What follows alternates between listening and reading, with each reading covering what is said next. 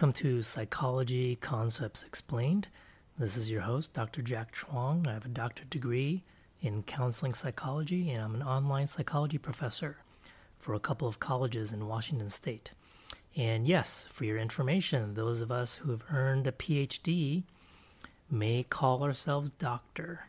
All right, there are just different kinds of doctors out there.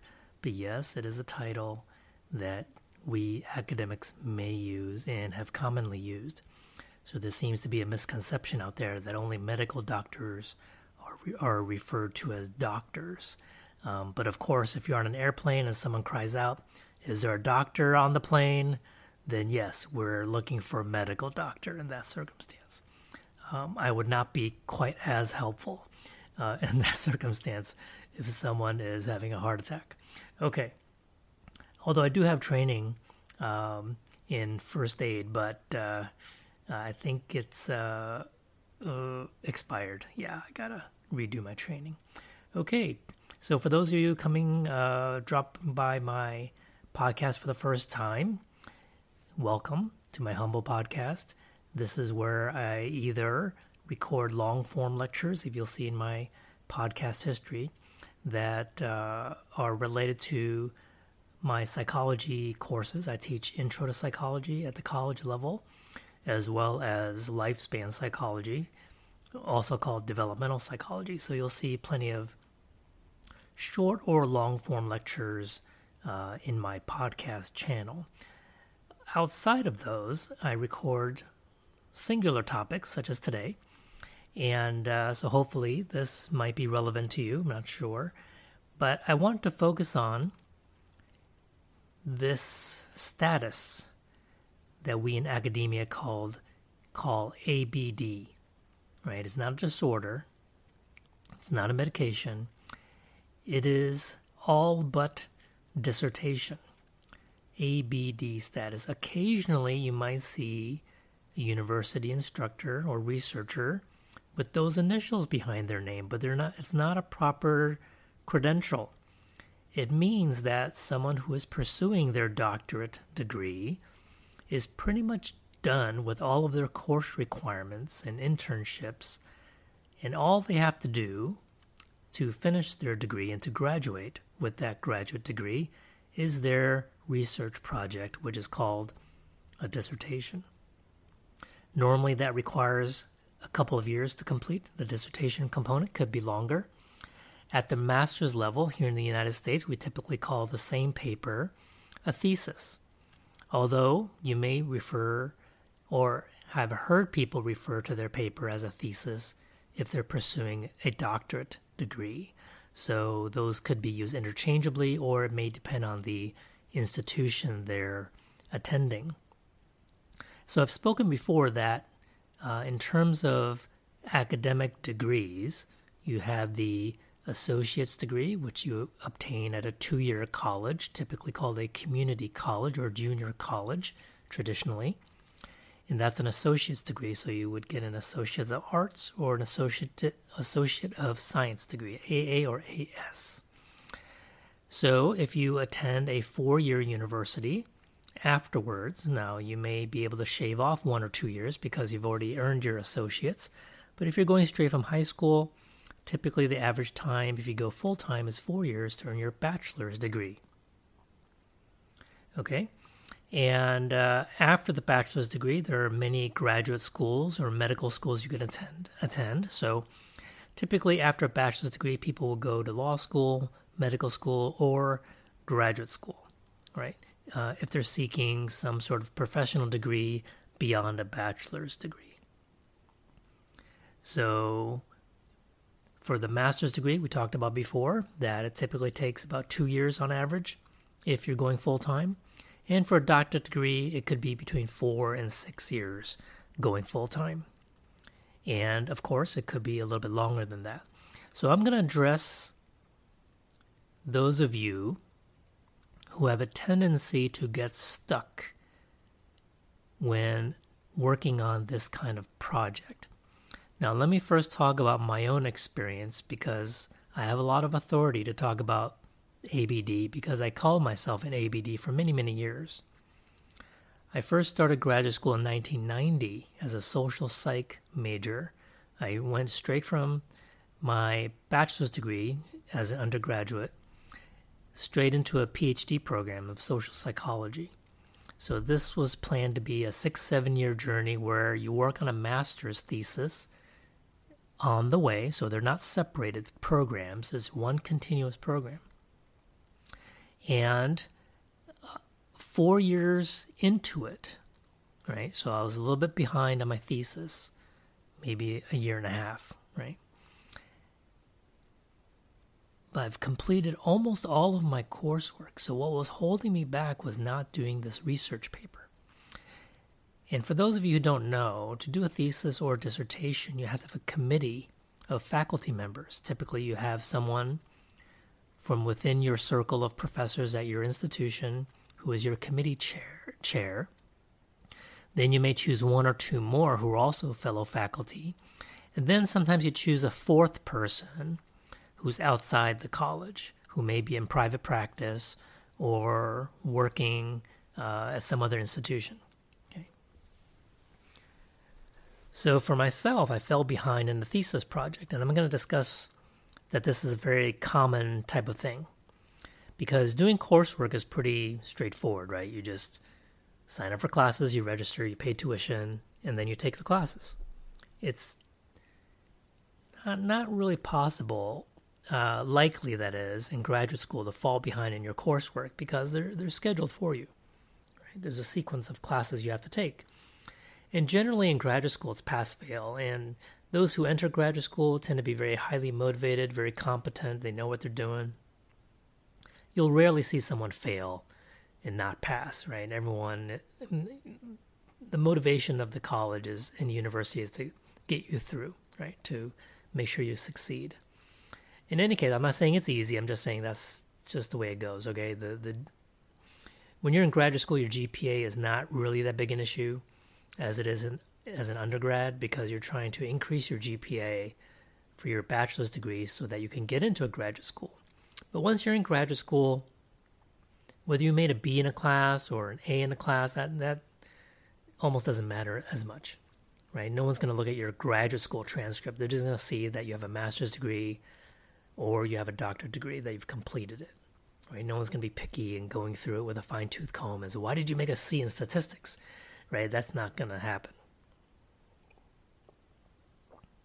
All right, so mainly I'm talking about these big research papers where people get stuck. Now, in my personal experience, when I got stuck, it coincided with a new interest in counseling psychology, so I switched programs. Typically, the counseling psych department would take doctoral students who have completed their master's degree. That was their minimum requirement. They didn't have a continuous program like the social psych department did, or the social psychology department.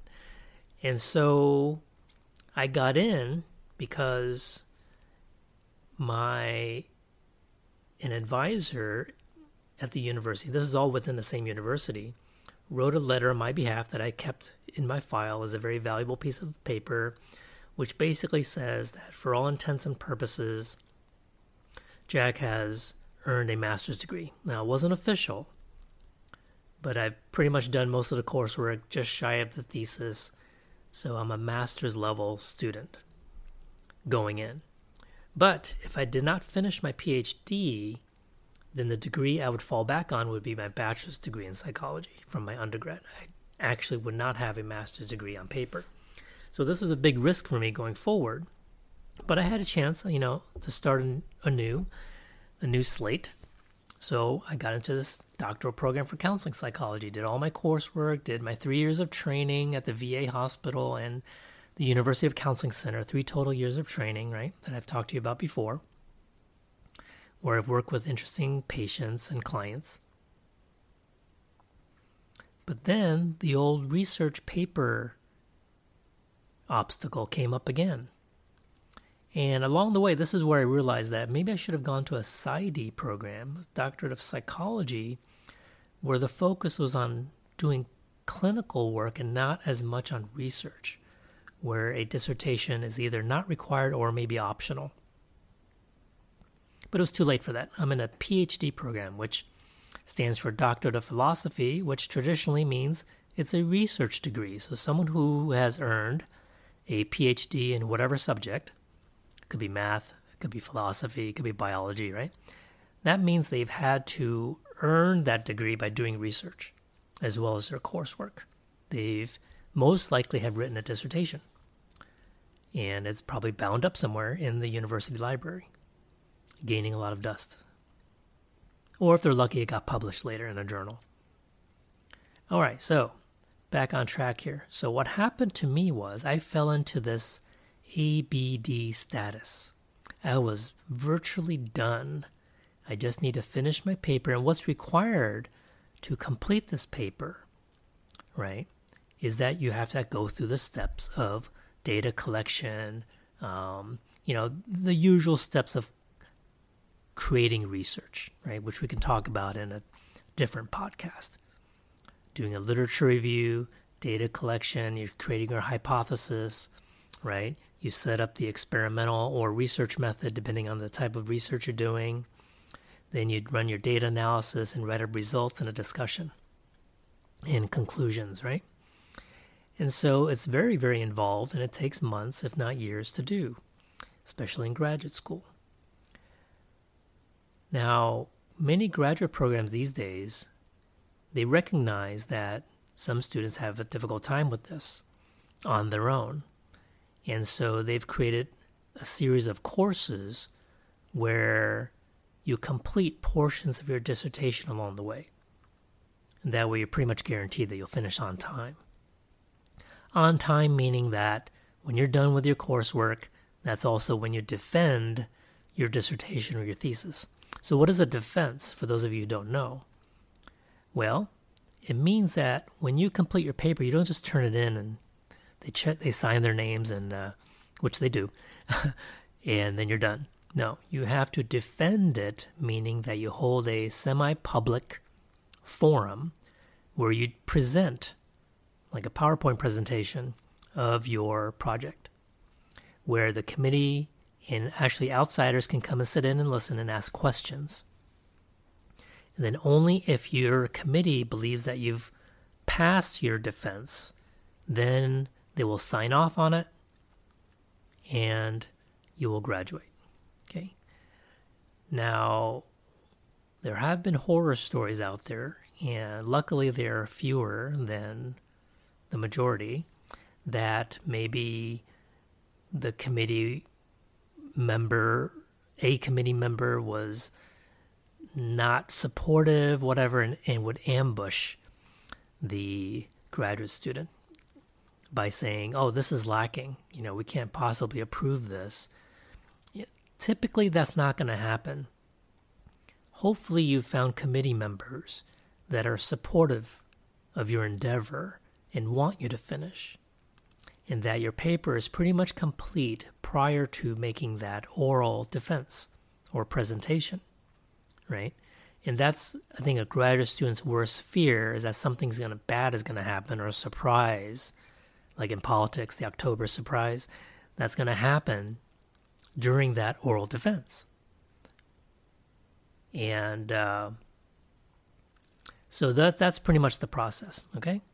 In generally speaking. So what I want to get to is to talk to you guys who happen to be ABD, and how, you know, I eventually did finish, and I'll talk a little bit more about how I was able to do that, because most of people who are ABD, they're pretty much not on campus anymore.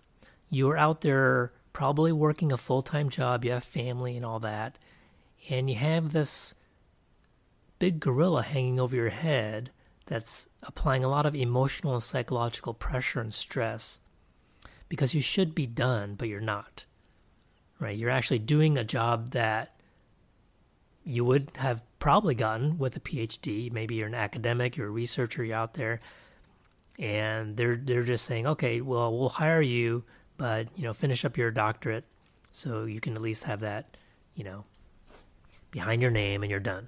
And you can move on. It can be on your name when you publish articles and all that. So when someone is at that stage of being ABD, basically everything is done except for the paper, it's a real hindrance, and it takes a toll because a person feels stuck. And that's what happened to me. I was working a full-time job already, where my wife was pregnant, about to have a baby, and I'm thinking, oh no, you know, life is only going to get busier. Where am I going to find time to do this? And each semester will pass. Now, I don't know about most graduate schools, but the graduate school I was in, you're required to maintain a minimum of 6 credit hours, right, while you're still working your dissertation. Now, the 3 credit hours could be any kind of course on campus, but at least the other 3 have to be dissertation hours. So here was I, living off campus, of course. I was pretty much done with everything. And I sign up for 3 credit hours, but it doesn't mean I show up anywhere. There's no class for dissertation. You just work on your own, and you set up meeting times with your committee. So it's a very odd situation that I'm paying tuition for something I'm not actually physically doing, especially when I'm falling behind. And at the same time, I may be taking Spanish, which I did. I was one of the older students in my Spanish class. All these other students were stressed out. They're freshmen, sophomores. I'm a late 20s graduate student, probably my early 30s at the time, taking it for fun because I just needed the credit hours to finish my doctorate. So I was there speaking Spanish, you know, making an A in the class, just having a good old time, people looking at me really strangely. Then I also took a PE class. I took racquetball. Then I took weightlifting, I think, and karate, 2 semesters of karate. So I was killing time, basically, and not being very productive. And the worst part about being ABD is that it creates a sense of shame where you don't even want to connect with your faculty members, your faculty committee, because it's embarrassing. Oh, remember me? I haven't really done anything in 5 months, 10 months. You know, I'm just reporting in. And so what happens is that we start to avoid, right? It's one of the stress responses is avoidance, okay? And then after a while, you know, we get these status reports every year from the university about how you're doing in grad school. And those initial letters were all very positive. Hey, Jack, you're doing great. Keep up the good work. Oh, Jack, you're doing great, but, you know, make sure to keep up with your dissertation. Then near the end, the letters became more threatening. Oh, Jack, if you don't finish your dissertation by this stage, by this date, then you may be forced by our policies to retake your qualifying exams or comprehensive exams. Okay. And what is a comprehensive exam? It's something that you usually, a very in-depth 1 or 2 day long test, basically, where it covers your field. So in my case was counseling psychology, from the history of it to the variety of theories and so forth. Before someone can work on their dissertation and begin it, they have to pass that exam first. And so you set that date and just study like crazy. So I passed my test, and I didn't want to take that again. So that really freaked me out. Hello, friends. Let me take a moment to thank BetterHelp for sponsoring our podcast. Let me talk to you a little bit about searching for happiness or trying to achieve goals. And oftentimes, life and circumstances and other reasons get in the way. So BetterHelp will assess your needs and match you with your own licensed professional therapist. You can start communicating with your therapist within 48 hours. And it's not a crisis hotline, okay? And it's not self-help. It's actual professional counseling, but it's done securely online. You have access to BetterHelp's network of over 20,000 counselors with a wide variety of expertise and training. And this is also about accessibility. If you don't have a counselor in your area to see in person, then this could be a great solution for you. So this service is available for clients worldwide, and you can log into your account at any time and send a message to your counselor. So again, accessibility. You'll get timely and thoughtful responses, plus you can schedule weekly video or phone sessions, so you won't ever have to sit in an uncomfortable waiting room as in traditional therapy. BetterHelp is committed to facilitating great therapeutic matches, and they make it easy and free if you want to change counselors if necessary. It's more affordable than traditional offline counseling, and financial aid is available. BetterHelp wants you to start living a happier life today. So visit betterhelp.com, that's betterhelp.com/psychexplained, and join the over 1 million people who are taking charge of their mental health with the help of experienced mental health professionals. And there's a special offer for my Psychology Concepts Explained listeners. You can get 10% off your first month at betterhelp.com/psychexplained. You can see the link in the show notes. Thanks again to BetterHelp for sponsoring this episode of Psychology Concepts Explained.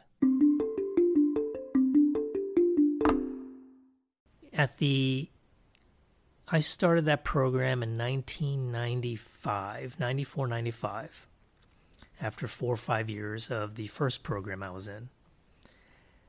And I did not defend my dissertation until 2004.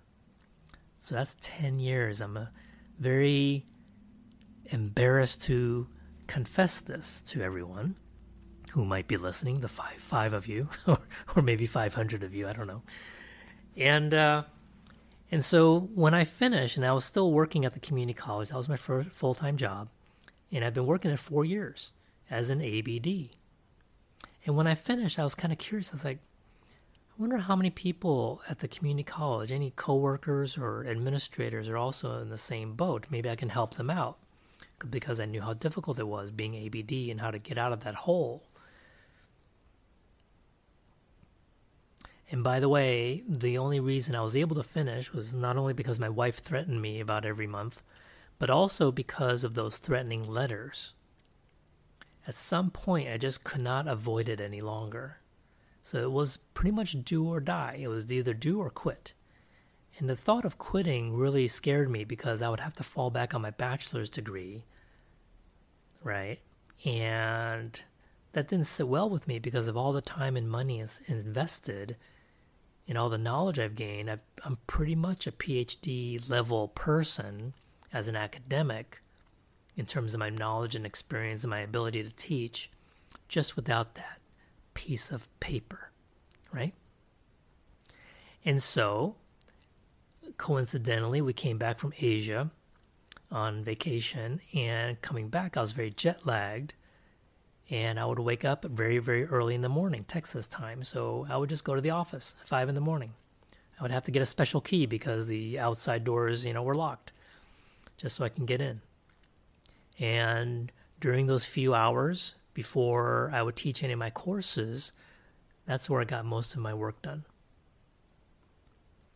Okay, so let me go into a little bit more detail about, I jotted down some notes about some steps that can help perhaps another person get through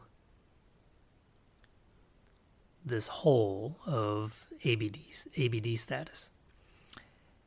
And going back to the story that I was talking about earlier, at my college, I was curious to see if anyone, so I put the word out that, I wonder if anyone else, I want to create a support group if anybody wants to sort of help them through finishing their degree.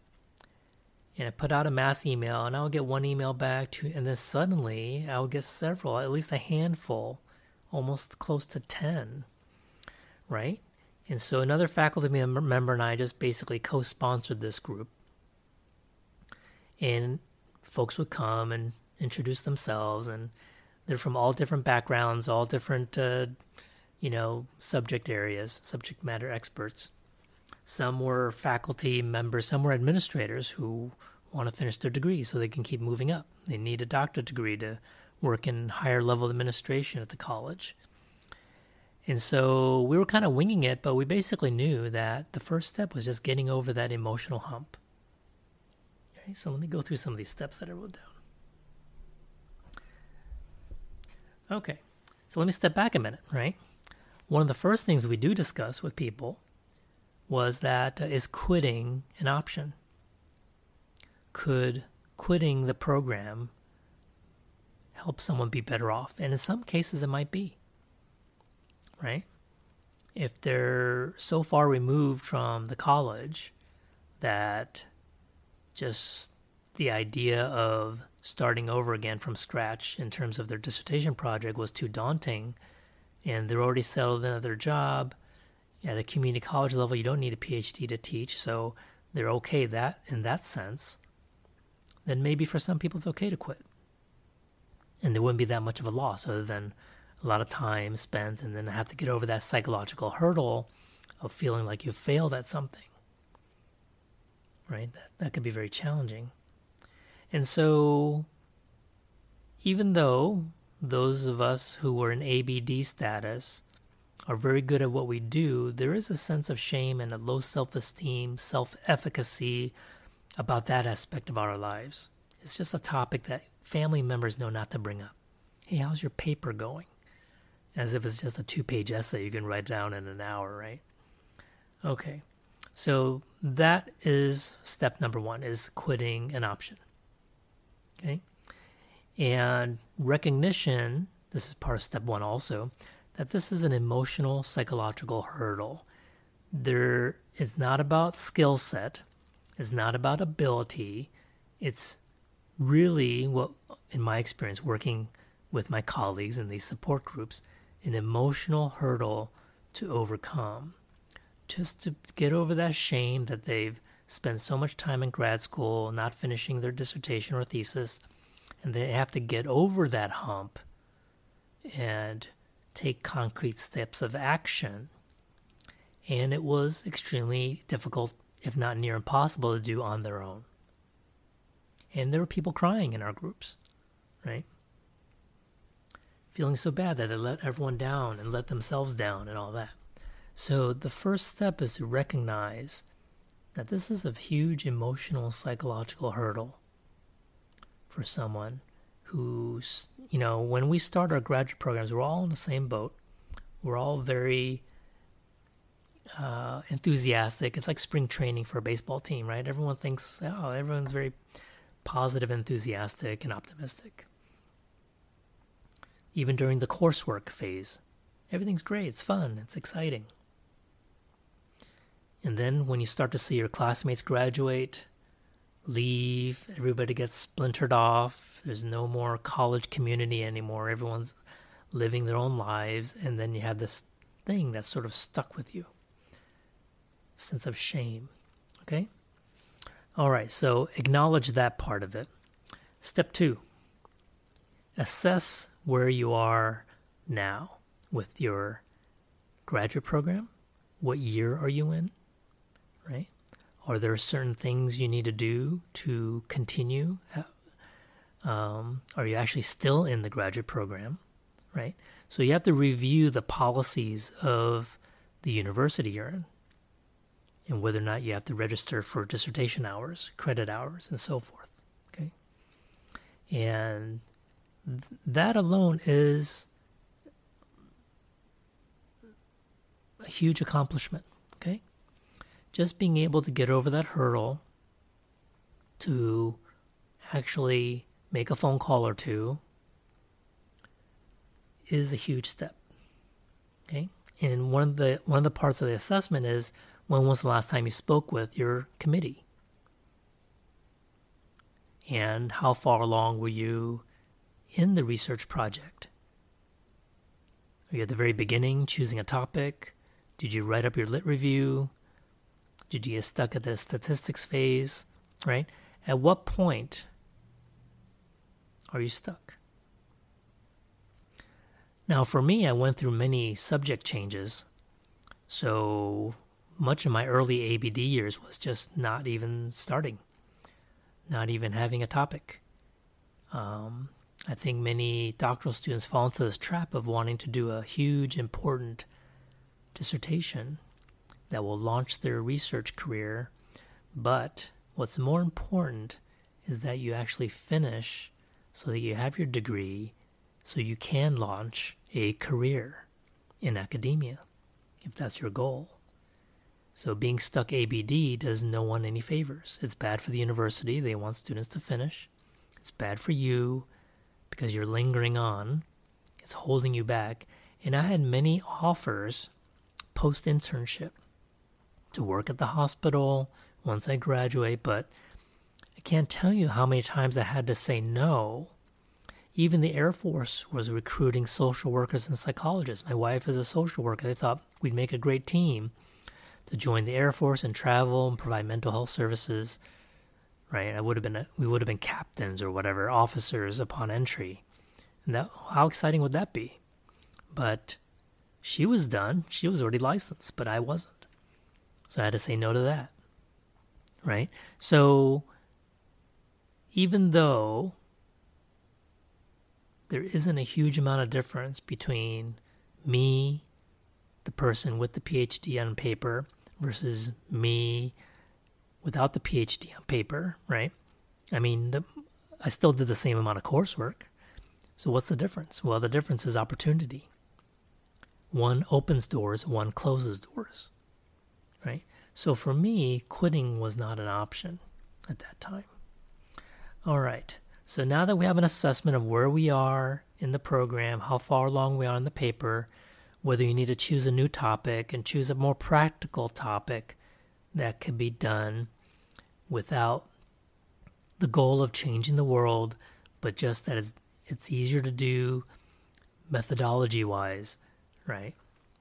It doesn't require a whole team of researchers to help you, then that's a better option.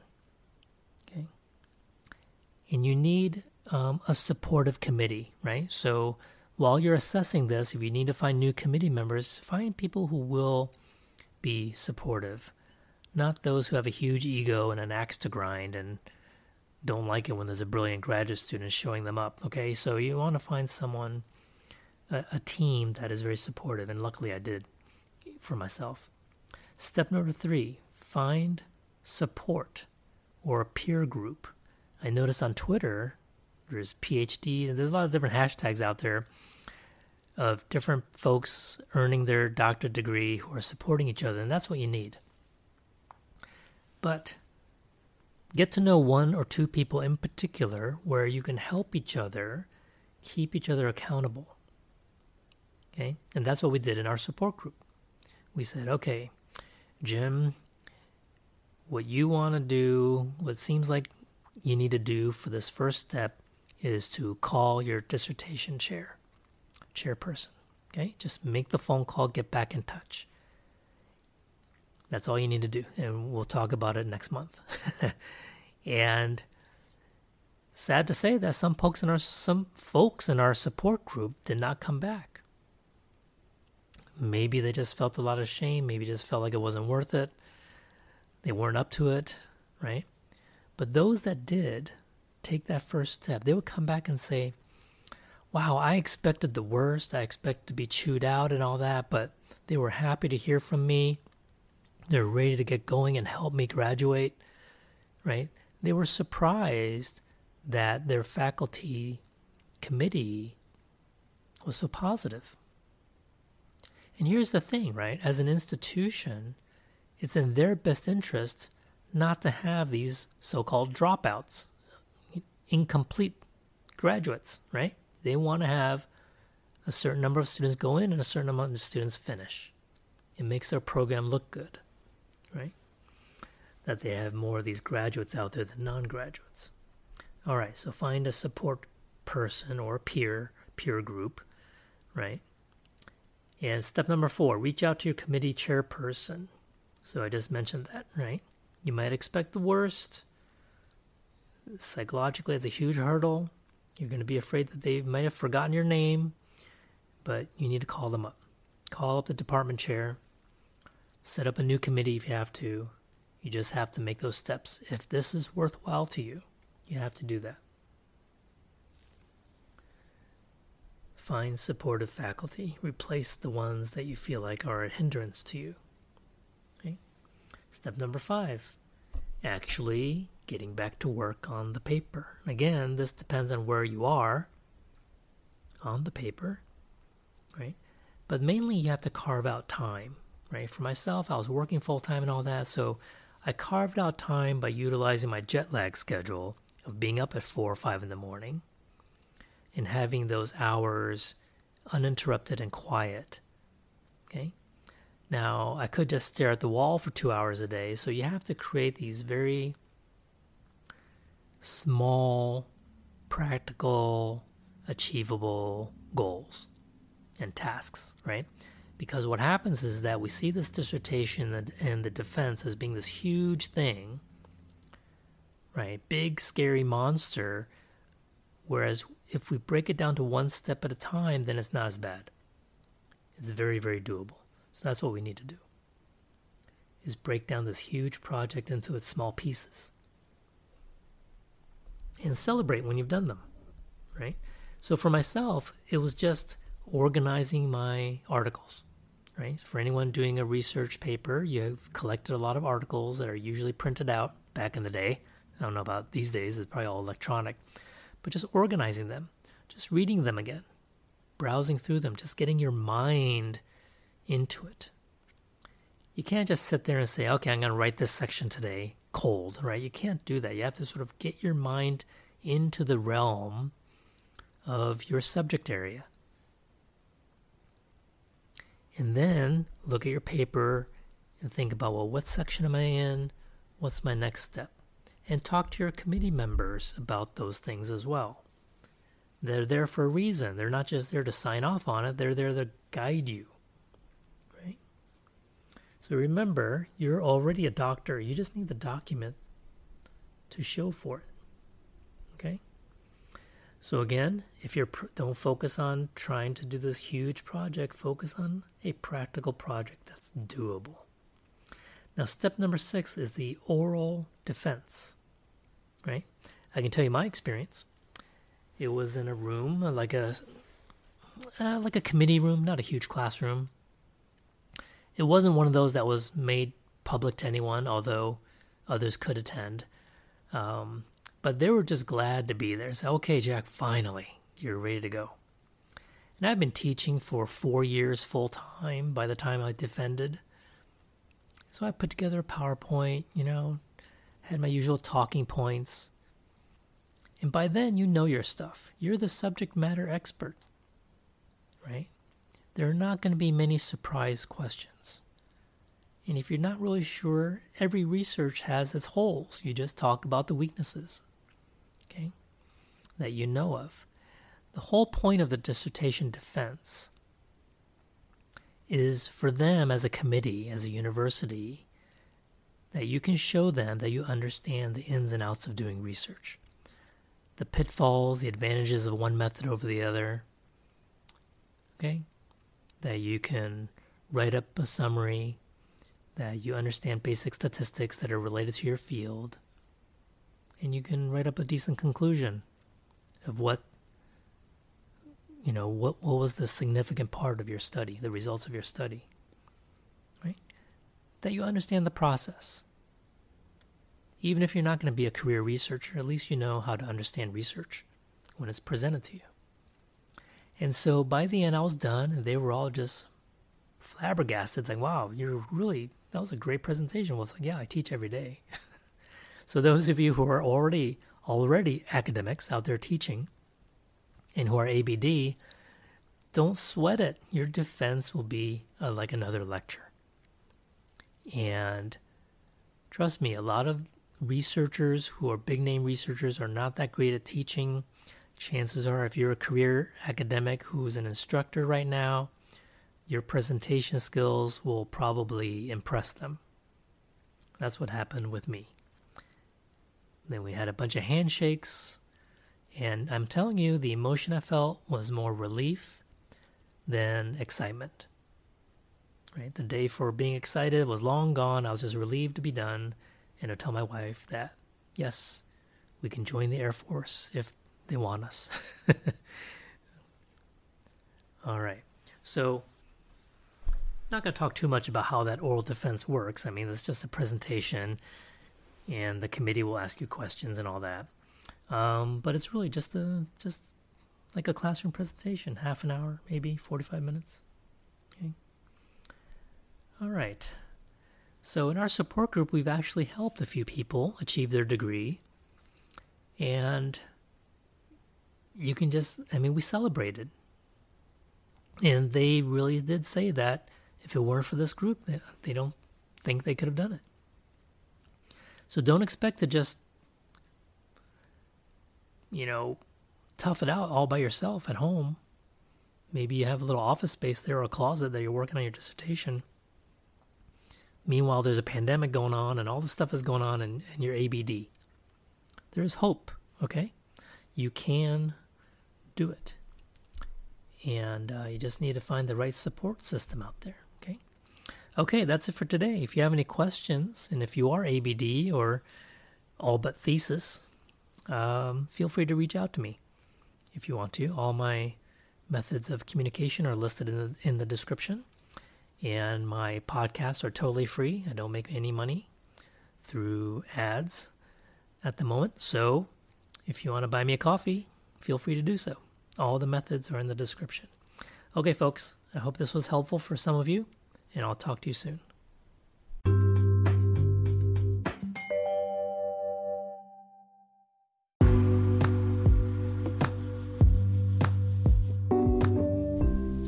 Hey there, thanks for listening to this podcast today. Can you do me a big favor?